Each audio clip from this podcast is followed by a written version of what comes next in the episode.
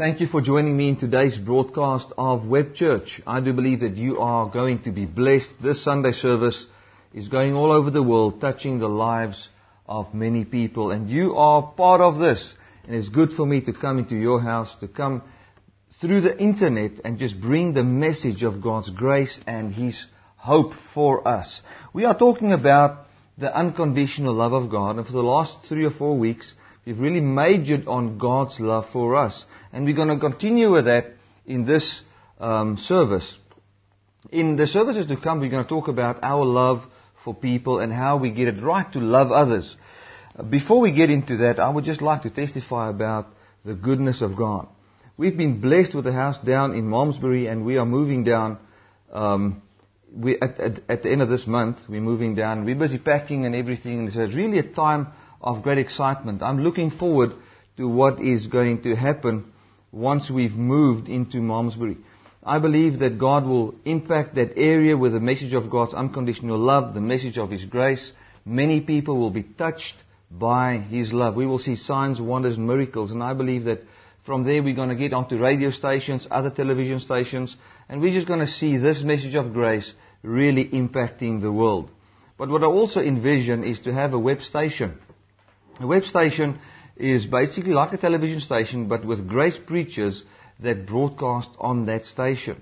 And um, I mean, they can broadcast there for a donation of any amount, and that will be then broadcasted via the web all over the world, and people with uh, broadband internet or ADSL will be able to see the message of grace 24/7, um, you know, on the internet. And I believe that is going to impact the world. I'm excited to have that vision, to see that that will really um, just explode and start to flow uh, into the lives of so many people. So open your heart. Pray for us when it comes to your prayer time and you want to pray for somebody. Pray for us in, in those lines, along those lines. We want to see the love of God, the message of God's grace broadcasted all over the world. Now, before we get into the word, before we speak a little bit about finances and pray for the sick and those type of things, let's just pray together.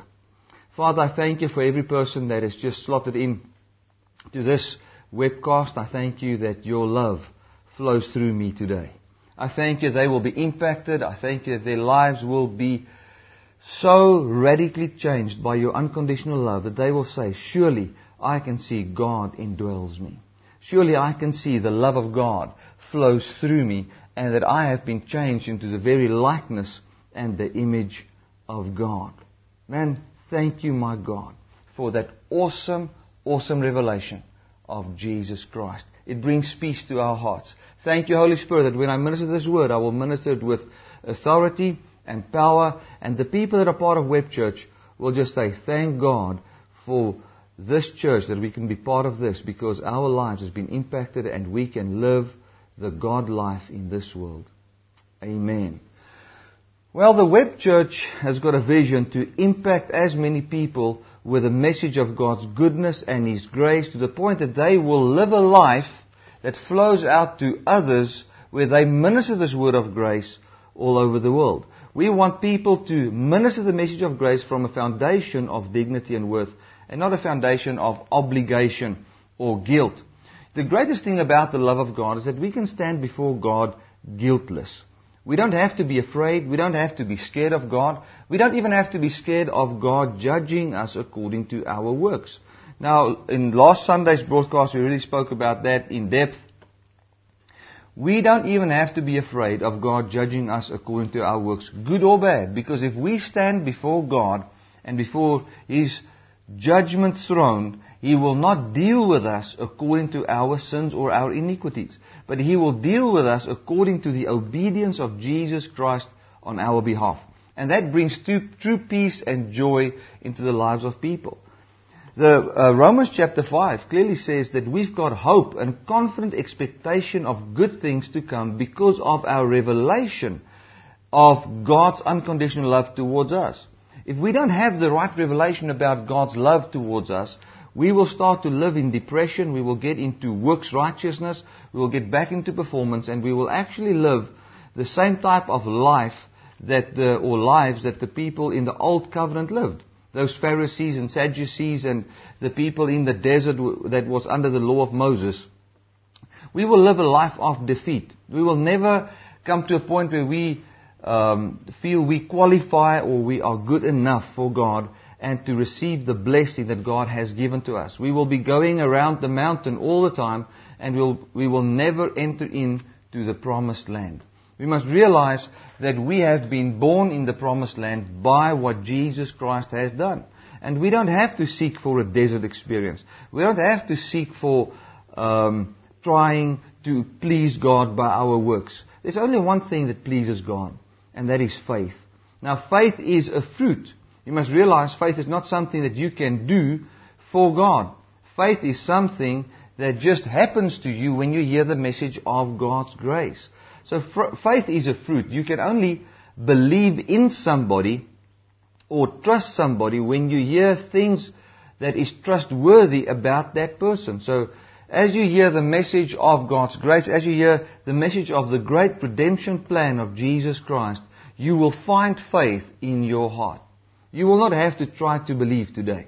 As I preach this word of grace, you will find that it empowers you, it, it brings trust, a resting of your mind in the integrity, the veracity, and the sound principle that God has towards us. It will bring a, a, a perspective of God that says, I can trust Him, I can rest my life my finances, my family, my future, my holiness and my righteousness in His hands. Know, many times we only want to rest our salvation once we have died um, and in the hands of God. We want to say, well, I know that if I die, then Jesus will save me. But why can't we rest our righteousness also in His hands? Why can't we put our holiness also in His hands, saying, well, He made me holy. He made me righteous. I believe that the righteousness that He gave me is sufficient for me to stand righteous before God, even in this world. Hallelujah. Now, if we start to use the scriptures where the Bible speaks of God's unconditional love towards us, and we turn that around and we say it actually implies that we should love others, we will never understand God's love for us. So the vision of um, this session and, the, and, a couple of sessions to come is just to get you established in God's love for you. And once you find the love of God in your heart, shed abroad in your heart, knowing what Jesus done for you and seeing that as the love of God and not something that God must still do.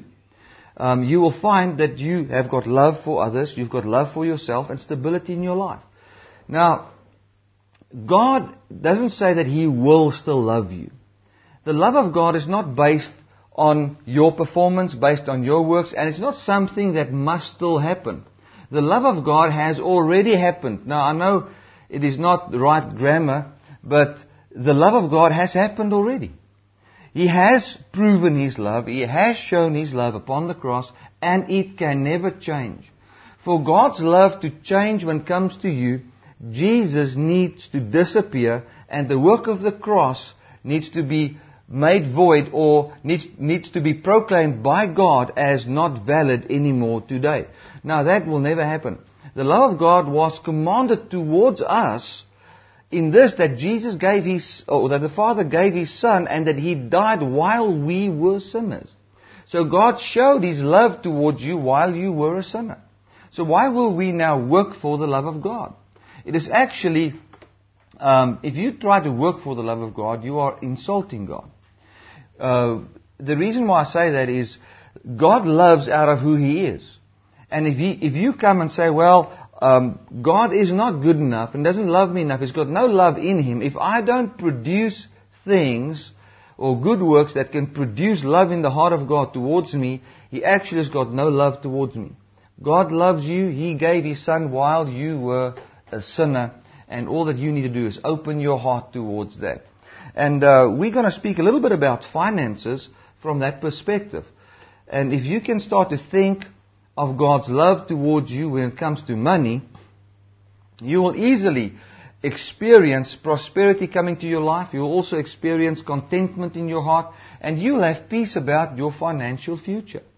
The love of God includes uh, finances. He gives towards you from the basis of His unconditional love to you. So many times we want to earn points with God through our tithes and our offerings, thinking that if we don't give it, then God cannot bless us.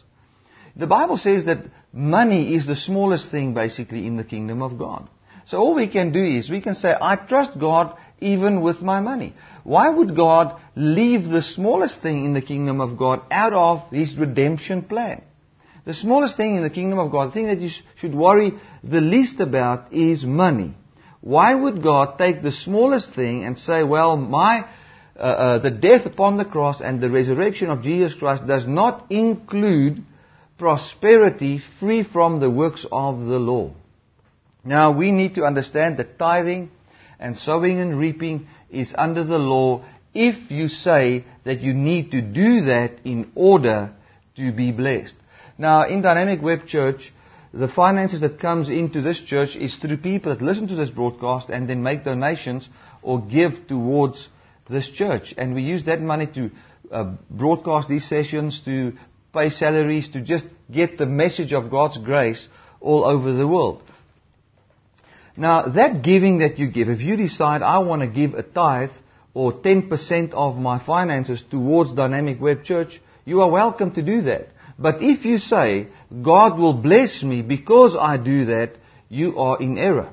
It is not the truth. It is good if you decide that you want to give a certain amount of money to a church or to maybe you're in another church and you're a, visitor to Web Church today. It's good to give to your pastor. It's good to pay your uh, or give a tithe if you decide on a tithe. You can decide on a fifth or you can decide on just a certain amount and just give as you feel in your heart. But when you give it, you don't give it out of necessity. Not, you don't give it because you need financial prosperity tomorrow. You give it because you know that by His grace you've been enriched and by His grace you are blessed forevermore when it comes to money. Now, I'm not going to go into depth concerning finances, but I want to say if you give, you give from a heart that says, I want to bless this word of grace. I want to see this word of grace going all over the world touching the lives of millions of people. And from that perspective, you give. If this is the place where you find uh, spiritual food, this is the place where you give. And the same with other churches. If you're in another church, you're a visitor here, but you really find your spiritual food and growth in another church, take your finances and bless that man of God. Bless that uh, church so that they can do what they need to do. But never connect your blessing to what you've given. Uh, the only way you can connect the blessing to, towards or with what you give is this way. Because you have been blessed, therefore you give. In, and in no other way we can do that. Right. Um, I'm just going to pray for people right now that's got financial, maybe financial trouble, that needs prosperity. I want to pray for you. And before I do that, let me just read uh, 2 Corinthians, which is my favorite scripture when it comes to finances. 2 Corinthians chapter 8 verse 9. It says, For you know the grace of our Lord Jesus Christ, that though he was rich, yet for your sakes he became poor, so that you through his poverty might be made rich. So Jesus Christ was rich, he became poor, so that you through his poverty might be made rich. So the love of God is shown towards you in that God gave his son while we were yet sinners. So while you were a sinner, Jesus became poor so that you through his poverty might be made rich. You are not made rich by your giving. You are not made rich by your effort. You are made rich by the poverty of Jesus Christ on your behalf and his obedience to the law so that the good thing that the law can do according to Romans 8 can be done in you and that you can prosper through the obedience of Jesus. Man, isn't that powerful? There's one scripture that I still want to read. It says here in Matthew chapter 24. Verse, yeah, verse 24. No man can serve two masters, for either he will hate the one and love the other, or else he will hold to the one and despise the other. You cannot serve God and money. Therefore I say unto you, take no thought of your life, what you will eat or what you will drink, nor of your body, what you will put on. Is not life more than meat, and the body more than clothes? Look at the birds of the air, for they sow not, neither they reap, nor gather into barns, yet your heavenly Father feeds them. Are you not much better than they? Now, what Jesus said here is, don't worry about where your finances will come from. Rather make the kingdom of God your treasure and what Jesus Christ has brought for you. Make that the most important thing in your life and not how to get money. Because the birds of the air are cared for by God. How much more you? Because you are worth much more to God than the birds of the air. So the basis on which God provides for you is His love for you and your worth to Him. And your worth is determined by what Jesus was willing to pay for you. You are worthy of the Christ, the Bible says. Therefore we must walk worthy of the Christ. So you are worthy of Jesus because you were paid for by the blood of Jesus Christ. So your worth is determined by what God was willing to pay for you, which was Jesus. So as surely as what God will provide for Jesus, that's how sure you can be that He will provide for you. As sure as what you know that you are saved, if you believe in Jesus, your sins are washed away by His blood. That's how sure you can know that your poverty has been washed away by the blood of Jesus Christ and that you are prosperous in what He has done on your behalf through becoming poor and then, um, and His obedience to the law. I mean, what I mean by that is Jesus Christ tithed on your behalf. He paid the tithe to the temple. He obeyed the law to every point and comma. He paid it so that through that obedience, blessing could come and through his poverty, the curse of poverty could be removed from us so that we by faith can receive the righteousness of the law or the righteousness that could come through obeying the scriptures. Now, you don't try to obey the law to become righteous. You are righteous through the obedience of Jesus. Amen. Let's pray together. Father, I thank you for every person that's listening to this message that I've just ministered on your unconditional love when it comes to finances. Thank you, Father, that you have just given this as well upon the cross. You love people. You care for people. And you want to see people prosperous, my Father. Thank you that people can understand this and get this revelation. In Jesus' mighty name. I speak over everybody's finances. I say you are prosperous. You're the blessed of God. You are loved by God. And God's care flourishes over you in every area of your life, especially right now in the area of your finances. In the name of Jesus, I say don't fear. For God sees you as more valuable than the birds of the air. You've got the same value as Jesus. Therefore, God has already provided for you. And by faith, we have access into this grace in Jesus' name. Amen. Amen. You know, the last couple of days I've just been saying this. The Word of God works for me. And the Bible says we need to change our minds and renew our minds so that our lives can change by the renewal of our minds. We need to get our minds into the message of grace. And you know, the whole world and everything in this world tries to tell people that the message of God's grace and the Word of God does not work. And I know for sure that the Word of God works for me and the Word of God works for you. It has already worked. It has already manifested its power. And according to Romans chapter 5, and I want to read it quickly, we have access into this grace through faith. It says, Therefore, being justified by faith, we have peace with God through our Lord Jesus Christ, by whom also we have access by faith into this grace wherein we stand, and rejoice in the hope of the glory of God. So what the scripture says here is so clear. It says that we've got access into the grace, the influence that Jesus has on man today through what happened upon the cross and his resurrection We've got access into that by faith. Now, as you believe that the Word of God works for you, not just that, but as you believe what Jesus has done for you, you will find that you are blessed. You know, many times we think if I believe that I'm going to be blessed financially, um, that that faith is going to give me access into grace. Faith that says I'm going to be blessed or I'm going to be healed is not what gives you access into the grace of God. Faith that believes in what Jesus has done on your behalf gives you access into the grace of God. And this is the type of faith that we've been speaking about, and we can read it in um, Romans chapter 4. And Verse 5, But to him that works not, but believes on him that justifies the ungodly, his faith is counted for righteousness. Now I don't want to just rush over this, I want to explain this a little bit more in depth. So many times we are using positive faith or positive confession or motivational speaking or, motivational thinking and we use that, the power of that to get blessing towards us and then we think it's the blessing of God. It is not the truth. I've listened to many people preach on television. They never mention the name of Jesus.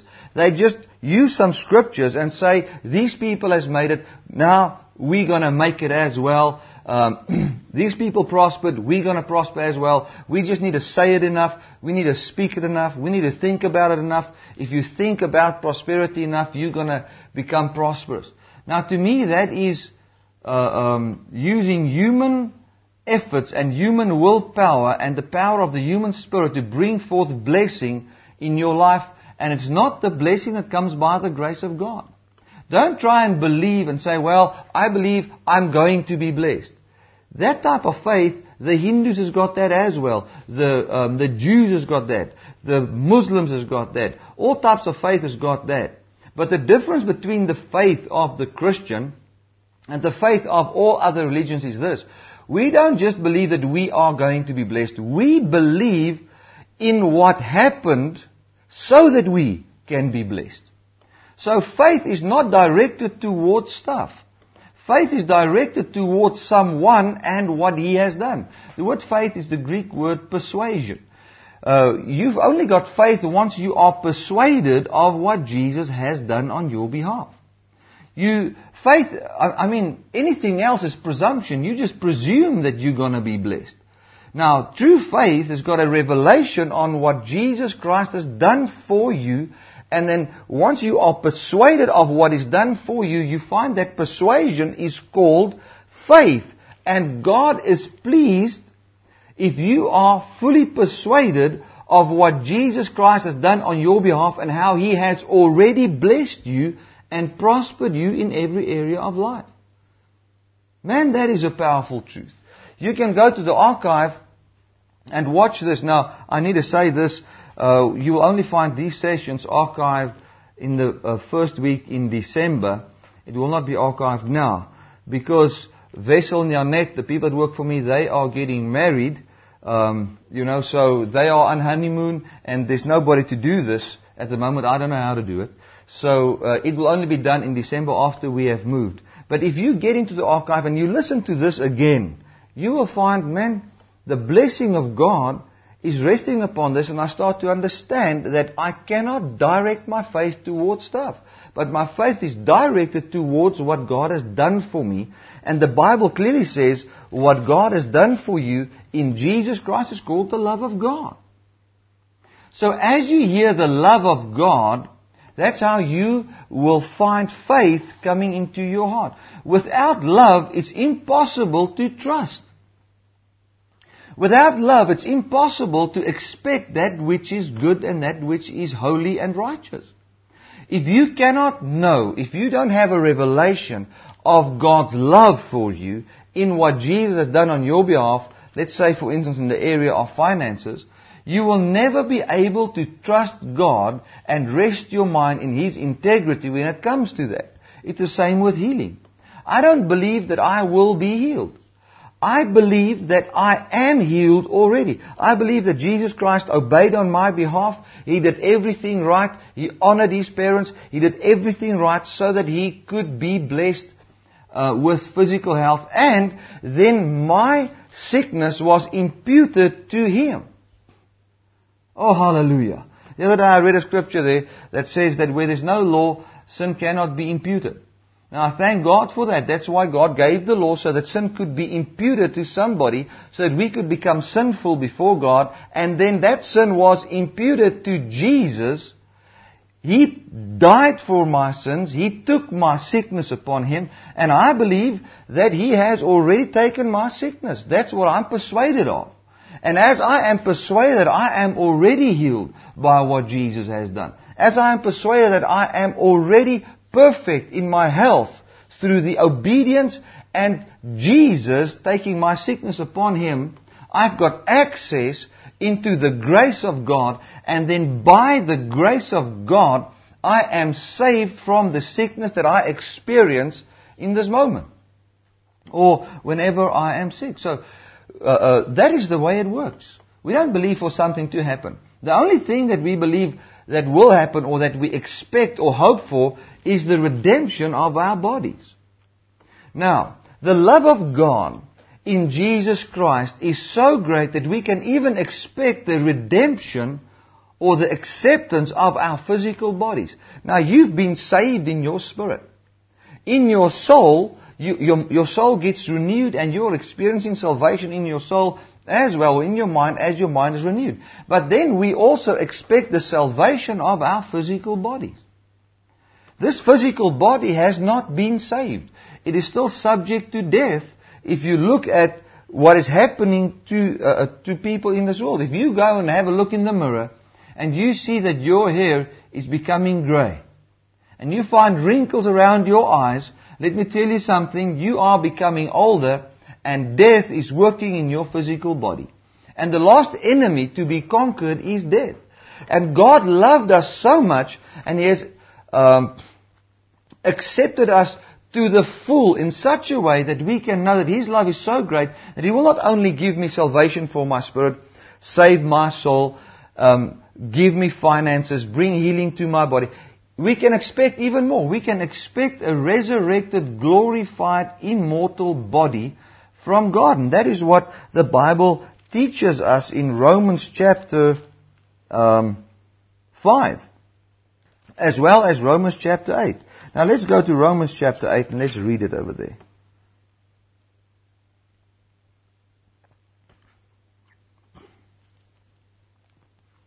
Let me just find that scripture. It says in verse 15, For we have not received the spirit of bondage again to fear, but we have received the spirit of adoption, whereby we cry, Abba, Father. The Spirit itself bears witness with our spirit that we are the children of God. And if children, then heirs, heirs of God and joint heirs with Christ. So, if so be that we suffer with Him, that we may also be glorified together. For I reckon that the suffering of this present time are not worthy to be compared with the glory which shall be revealed in us. Now isn't that powerful? It talks about a glory that will be revealed in us. Now let's go to Romans chapter 5, uh, Romans chapter, is it now 8, 8 verse 14. I don't know why I've lost this place now. Here it is. And if Christ be in you, the body is dead because of sin, but the spirit is life because of righteousness. But if the spirit of him that raised Jesus from the dead dwell in you, he that raised Christ from the dead shall also quicken your mortal bodies by his Spirit that dwells in you. Now isn't that awesome? Verse 23. And not only they, but ourselves also, which have the first fruits of the Spirit, even we ourselves groan with ourselves, waiting for the adoption to wit the redemption of our body. For we are saved by hope. But hope that is seen is not hope. For what a man sees, why does he still hope for it? But if we hope for what we see not, then do we with patience wait for it. Likewise, the Spirit also helps our infirmities, that we know not what we should pray, but as, as we ought to pray, but the Spirit itself makes intercession for us with groanings which cannot be uttered. Now let me explain this. I know it's a mouthful. What he says here is that we've got a confident expectation of good things that flows out of the love of God, according to Romans chapter 5. The love of God is the whole redemption plan of Jesus Christ. We need to have the redemption plan of Jesus shed abroad in our hearts, and from there we will have hope. Many Christians don't even have hope these days. They expect death. They expect to die. But what we as Christians, even if we die, are supposed to expect and wait for with patience is the acceptance of our bodies. This is what it says. Let's read verse 23 again. And not only they, but ourselves also that uh, which have the first fruits of the Spirit, even we ourselves groan with ourselves, waiting for the adoption, the redemption of our body. Now, many people read that scripture the wrong way around and they say, to be redeemed from our bodies. That means to die. We are waiting to leave our bodies to go to heaven. But that's not what that scripture says. That's not what it implies. What that scripture implies is that we as Christians know that God loves us so much that He has perfected us in our spirits. He is perfecting us in our minds as we, uh, uh, as the Holy Spirit reminds us, reminds us of all the good things that we have received in Jesus Christ. And that we can say, He loves us so much that we are waiting to see the redemption of our bodies. Where our bodies will be saved from death. Where our bodies will be saved from going backwards, becoming older every day, to a place where it is renewed, where my youth is renewed like that of the eagles. It speaks of adolescence, it speaks of being like a teenager, young, where God makes you like a teenager again in your physical body, and where you will be forever young. Let me tell you, Jesus Christ is coming back to this planet where we will rule and reign with Christ. And as we rule and reign with Him, we're not going to stand there with our old grey beards, if you are men, hanging to the floor. It's not going to be like that. We are expecting glorified bodies. We are expecting salvation from this body of death. We want to see a, a new life. And that is the love that God has for us. You know, we've watered down the love of God to a place where you need to work to get God to even like you. It's not the truth. God doesn't just like you. He agape you. He loves you with a, with a God kind of love. A love that flows from who you are and not from what the opposite person or the opposite party does.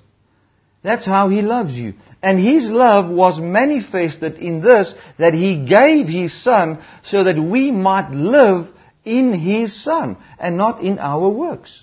We are living in Jesus Christ. That means I, my finances I receive in Jesus, in His obedience, in His death, and in His resurrection.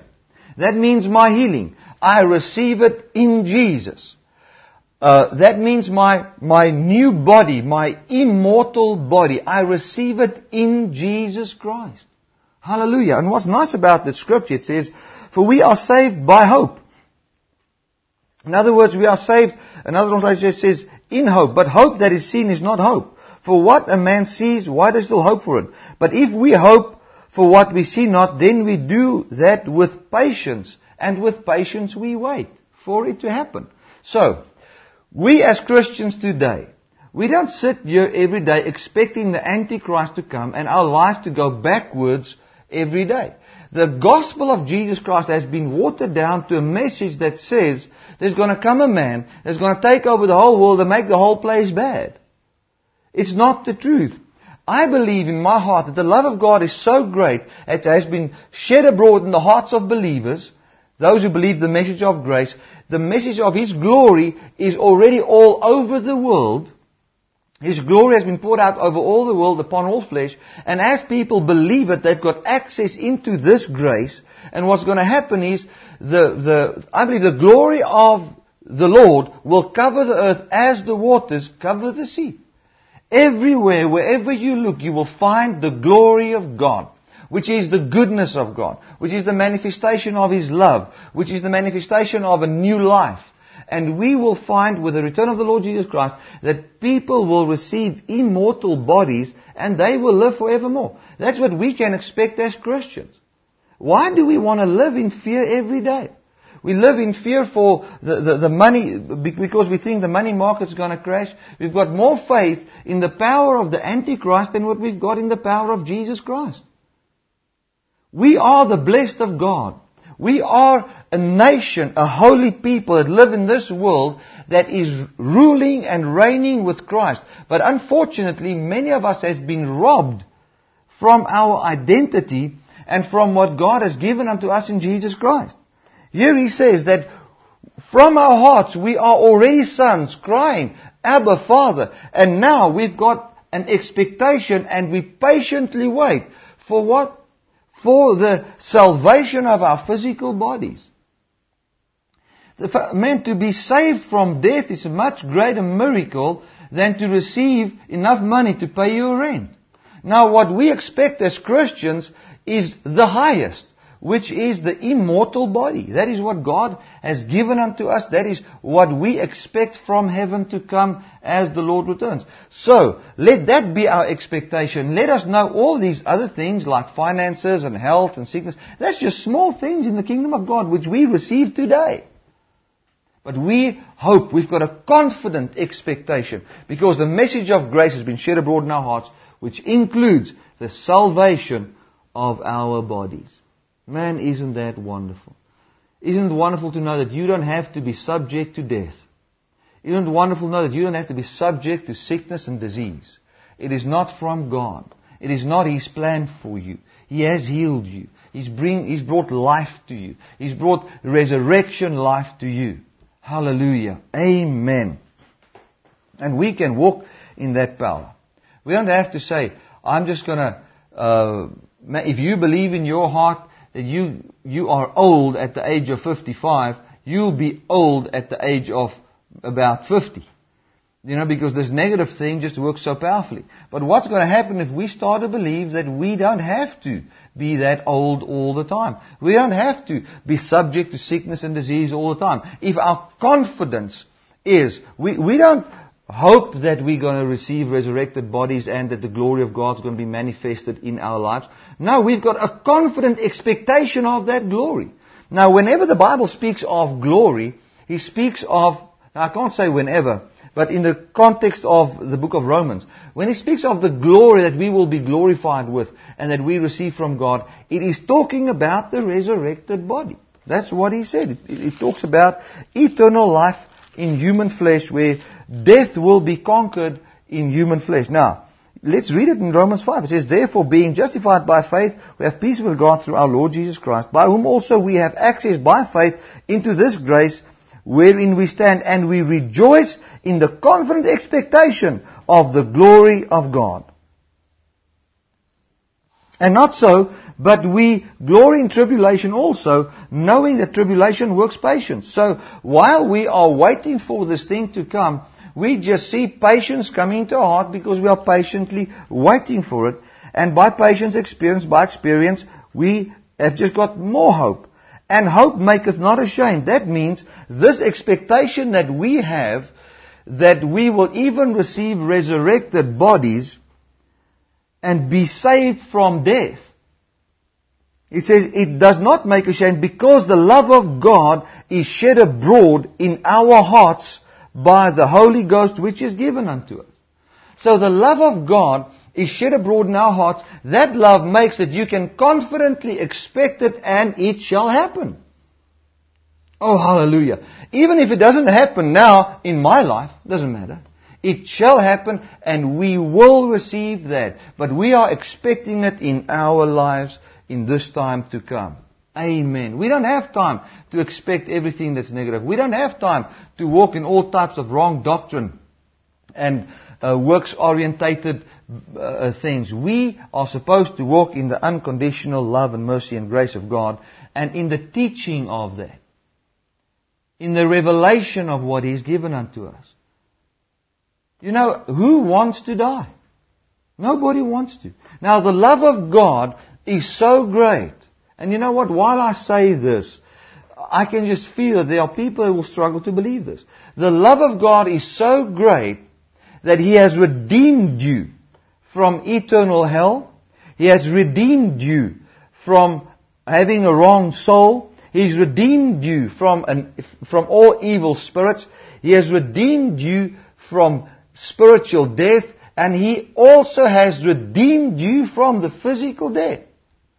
And that's what God gives unto us. And that is the love of God. Now the reason why I explain this is, if you don't understand this as a foundation, you can never understand Romans chapter 8.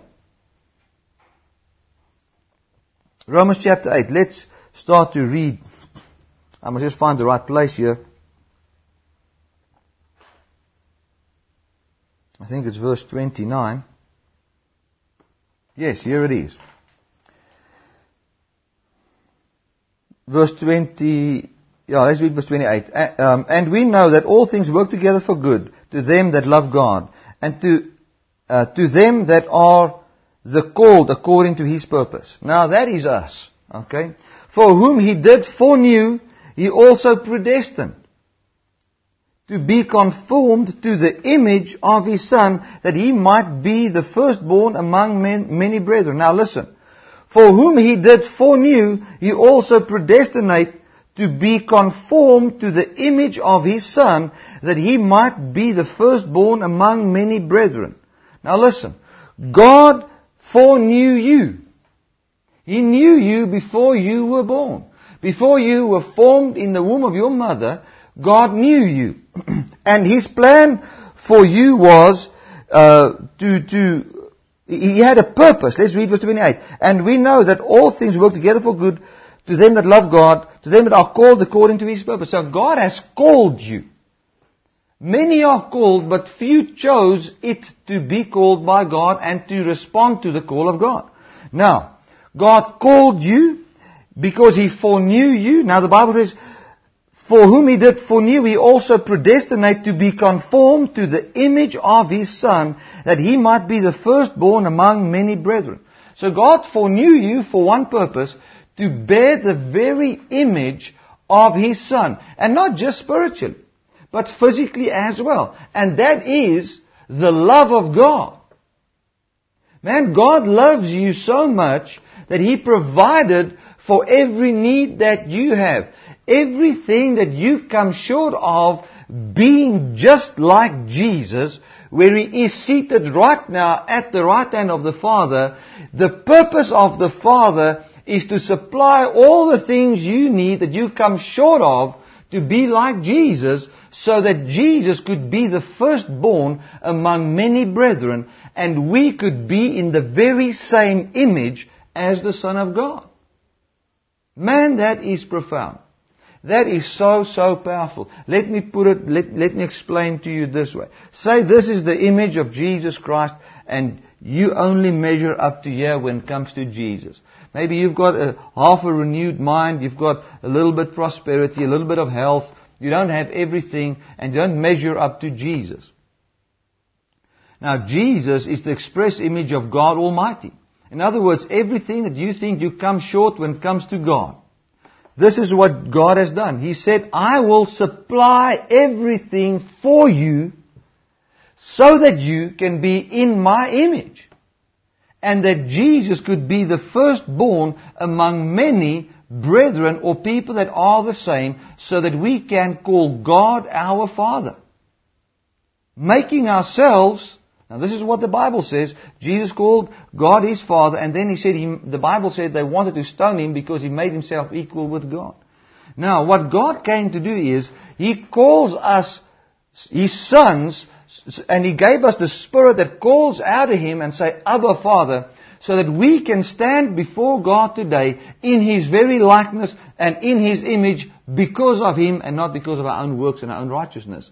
So everything we have consists out of him and the less we become by our works, the more He can live in us by His work and what He's done upon the cross. Now let's read verse 29 again. For, for whom He did foreknow, now say that is me. Okay, that's me. He also did predestined to be conformed to the image of His Son. God has already predestined for you to be in the image of His Son. There's nothing you can do about it, born again Christian. You cannot change from that. The only thing that can rob you is the, from this and experiencing that in this life is the message of do's and don'ts and laws and regulations and rules and all of those type of teachings. Moreover, whom he did predestined, predestined, them also he called. So God predestinated you, then he called you, and whom he called, he also justified. So he justified you, and whom he justified, them also he glorified. So what happens? In Jesus Christ, you were predestined, you were called, you were justified, and you are glorified. Now we haven't seen the glorification of physical bodies yet. What shall we say then of these things? If God be for us, who can be against us? Man, look at how God is for you. You know, God did, did everything possible in Jesus Christ to get you to be in His image and in His likeness. So how will you ever find poverty coming into your life out of the hand of God? How will you ever find God making you sick? It's impossible. How will you ever find God putting you through a hard time to purify you? No, God wants you to be in His likeness and in His image through the obedience, through the resurrection, and through uh, uh, uh, the death of Jesus Christ. The, uh, the obedience, death, and resurrection of Jesus Christ. He made you in His image and in His likeness. He has spared not His own Son, but delivered Him up for us. How shall He not with Him also freely give us all things? Now listen. When He gave Jesus, He with Him, with Jesus, when He gave Jesus 2,000 years ago, He gave us all things. All things that pertains to life, all things that pertains to godliness, He gave through Jesus Christ. Who shall lay anything to the charge of God's elect? Is it God that justifies? Now listen, here he comes with a message of condemnation and how we are justified and not condemned and, and how we don't have to feel indebted to God. Listen, the love of God is this. That he, he, he, he predestined you before you were born. He decided, all of man, I've made them and everybody that's gonna be born in this world is born for one purpose and that is to bear the very image of God Almighty by what God gives them freely. So many times we think that we are born to bear the image of God, now we must bear the image of God. You cannot bear the image of God. You are clothed with the image of God by God and by what Jesus has done. The image of God comes in a package called uh, uh, justification, glorification, and righteousness by what Jesus has done. So as you are clothed with a justification which comes through the blood of Jesus, according to Romans 5, you are bearing the image of God. The more you believe I'm justified free from my works, the more you are bearing the image of God. The more you say I am justified by my works and you even do all things right, the more you are bearing the image of this world and of death. Man, that is profound. It is powerful. If you can go and meditate upon that, it will really touch you. Now listen to what the scripture says. Jesus Christ came, why? So that we could receive the glorification and the power of God in our physical bodies and in our whole being. Hallelujah. Let's read it. Verse 30. Moreover, whom he did predestined, them he also called. And whom he called, he also justified. And whom he justified, he also glorified. So, in Jesus Christ, you've already been glorified. And we are in Him, and as we are in Him, we see that that glorification is still gonna manifest. And the Bible says that the whole creation waits for the sons of God to manifest that awesome resurrection power in the physical bodies because that day this whole earth will not be subject to death anymore. You'll find no animals die. You'll find no trees will die. Everything will grow. It will be like in the beginning. Amen. What shall we then say of these things? What shall we say about the fact that we are justified in Jesus before we were born? What shall we say about that? What shall we say about the fact that we are glorified in Christ? We were predestined to be glorified. God Almighty predestined us to be like Him. He has decided that, the Almighty has decided that, and we heard that message, we believe that message, and now, if you're a believer, you are in the heart, in the middle center of the will of God. You are justified. You are glorified. You received your justification. You have received your glorification. And you have access into what God predestined you to be through faith. And you are in that already. Hallelujah. Now what shall we say of all these things? If God be for us, who can be against us? He that spared not his only son, but delivered him up for us all. How shall he not with him also freely give us all things? Who shall lay anything to the charge of God's elect? Is it God that justifies? Who shall bring in any charge against you? Do you think it's God? The only one who can bring in a charge against you is God. Because He decided to make you holy. He decided to make you righteous. He decided to bring life to you. Now if that is what God has decided, who else but God can bring in an accusation against you? Who shall lay anything to charge of God's elect? Is it God that justifies? It's impossible. God justifies, doesn't bring a charge against you. Who is he that condemns? Is it Christ that died? Yes, rather that is risen again, who is even at the right hand of God, who makes intercession for us. Do you think Jesus will ever condemn you? Never. Do you think God will ever uh, bring in a charge against you? He's the one that justifies you. Do you think your intercessor, the, your advocate, will bring in a charge against you? No, he's for you. Who shall separate us from the love of Christ? Now this is the love of Christ, that we are called, glorified, justified, blessed, and all those things. That is the love of God Almighty. Oh, hallelujah. Isn't that so, so awesome? It is so powerful. Let's read it once more. I just want to, to just touch on the last part here. It says here, Who shall separate us from the love of Christ? What is the love of Christ? You being justified, you being glorified, you being made new, you being made righteous. That's the love of God. By God deciding that even before you were born, and by faith you've had access into this. Now remember, without faith, you stand guilty before God. Because you've got no access into this grace, and you stand before Him in your works, and you'll be judged according to your works, as all Christians will appear before the judgment seat of God, to be just by, judged by their works, but uh, our evil works will not be imputed unto us because we are forgiven. And all the good works of Jesus, they are imputed to us and we'll be blessed accordingly. Right. Shall tribulation or distress or persecution, the fact that we go through a hard time now. Now so many people, the moment you go through a hard time, they want that hard time to separate you from the love of God. Oh yeah, the reason why you don't prosper financially is because God is not pleased with you.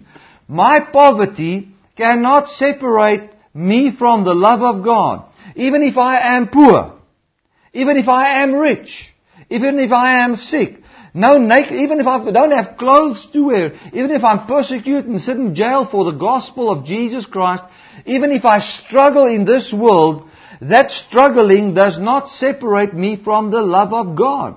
I am still justified. I am still glorified. I am still the righteousness of God. He is still pleased with me. He still does not bring in, in any accusation against me.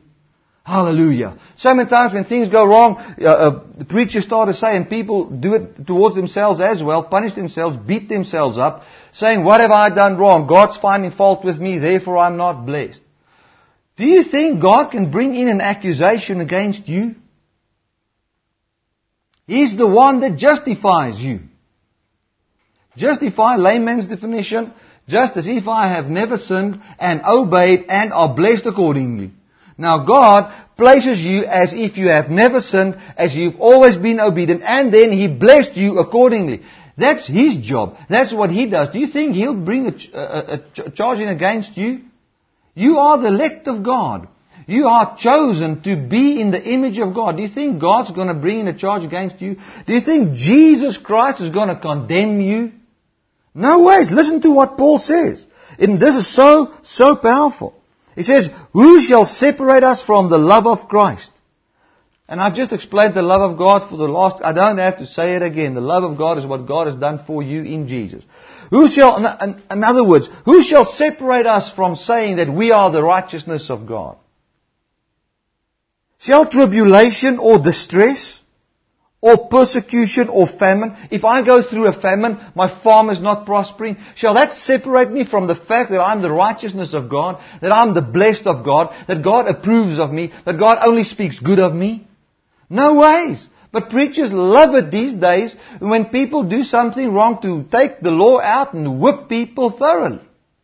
Now that is not the plan of God, that's not the word of God, even if people struggle. Or nakedness, if, or peril, hard times, or the sword. If I'm in a war or something's going wrong with me, shall that separate? As is written, for thy sakes we are killed all day long, we are counted as sheep for the slaughter. No, in all these things, we are more than conquerors through Him that loved us. Even if I go through poverty, that poverty cannot make me think or believe that I am not prosperous through the cross of Jesus Christ. I believe the message of grace when it comes to money. And even if it should happen that I don't have money, even if it should go so bad that I cannot pay my airtime or pay the salary that we need to pay, must sell my car or something happen, that cannot separate me from the fact that I am prosperous by grace and not tithing. Hallelujah. And I want to turn it the other way around. My works doesn't make me righteous. My works doesn't, uh, uh, my works, wrong works, cannot separate me from the love of Christ. Or hard times cannot separate me from the love of Christ. Not at all. It cannot happen. The only thing, and I want to turn it around, nothing can bring you towards Christ if nothing can separate you from Christ. The only, I mean, talking about works now. Let's just read it again. Now, in all these things, we are more than conquerors through Him that loved us. In all these things, I'm more than a conqueror. I believe grace about money, not tithing. I am prosperous not by tithing, but by the grace of God. Even if I am in poverty. That poverty cannot separate me from the fact that I am prosperous in the eyes of God and that I am well pleasing when it comes to finances in the eyes of God. In the same way, your tithing can never and your works can never make you righteous before God and put you in a good place before God. Never. The love of Christ is what puts you in right standing before God. Now this is what it says. Nay, in all these things, we are more than conquerors through Him that loved us. Now if you don't know the love of God, you will not experience this conquering power. For I am persuaded, it's also the word faith, that neither death nor life. Now I believe that God has given us, and, and this is what comes towards us, immortal bodies. Even if I die, it cannot separate me from the love of Christ. I will still receive my immortal body. Hallelujah. For life, nor life, even life, even if in this life I see something that lives that's not the way it's supposed to be, not, that cannot separate me from the love of God. Nor an angel, nor a principality, nor powers, nor things present, nor things to come, neither height nor depth, nor any other creatures shall be able to separate us from the love of God which is in Christ Jesus our Lord. Isn't this awesome? Oh, hallelujah. Nothing can separate you from the fact that you are the righteousness of God. Nothing can separate you from your righteousness that you have already received.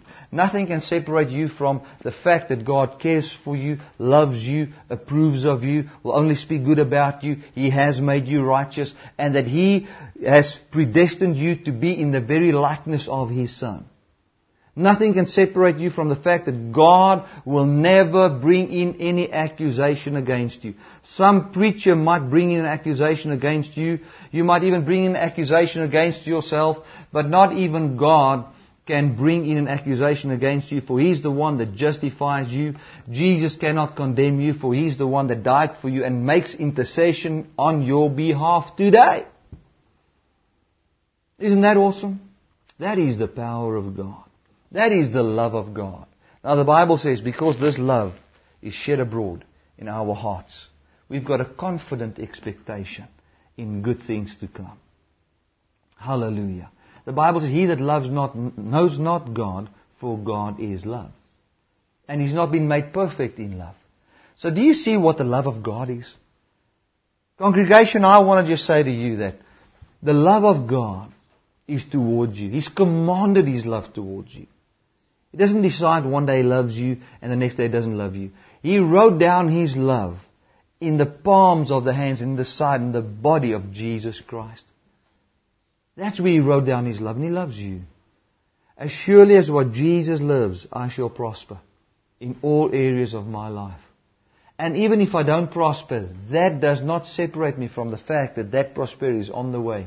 And there's nothing that I can do that will not make that manifest in my life in this life, except not believing Because by faith we've got access into this. And even if you don't believe it, if you only believe that Jesus will save you one day when you die, you will go to heaven and then you'll receive everything because then your faith will become right because you will see Him as He truly is and He will correct you in every area where you were under the law and not believing the truth about Jesus. Man, isn't that awesome? You need to listen to this again. That is a good explanation of Hebrews, uh, uh I mean of Romans chapter 8. It brings life. Amen. Now, let's just pray together. Father, I thank you for everybody that is tuned into this broadcast of Web Church, the Sunday broadcast. I thank you that people are loved by you. I thank you that we are actually doomed to be blessed. We can't but be blessed. You've decided for us. You've decided on our behalf. And the moment we believe that every decision you decide on our behalf kicks into action, we are prosperous. The gospel works for us. It's not just for somebody else. It's for me, Bertie Brits. And I want you people right there where you are, say the gospel worked for me. Just say it. I am the blessed. The Spirit indwells me. I am righteous. And nothing can separate me from it. Not even God. For He's the giver of it. Oh, hallelujah. Hallelujah. Father, I pray for every person for a wonderful week and in this week that they will just indulge into your word. That they will just get more into your word, maybe get onto the website, listen to some of the messages over and over and just get into their system, see a change of life coming to them. In Jesus' name. And just acceptance, dignity and worth in their minds and hearts. Amen. I want to thank you that you've watched this uh, broadcast, please send this link to as many people as what you can. Go to your mailing list, just send it to everybody. Now the guy that doesn't want to watch this, he will not watch it, but just mail it. Send it to somebody because this good news people need to hear. Now remember, there's no condemnation for those who are in Christ Jesus and live in the righteousness, the love and the peace of God, for God truly loves you.